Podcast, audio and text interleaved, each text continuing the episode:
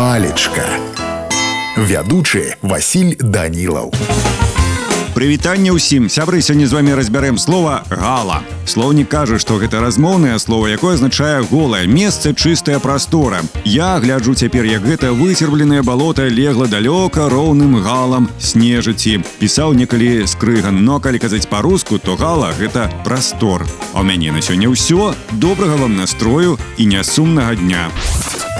Палечка.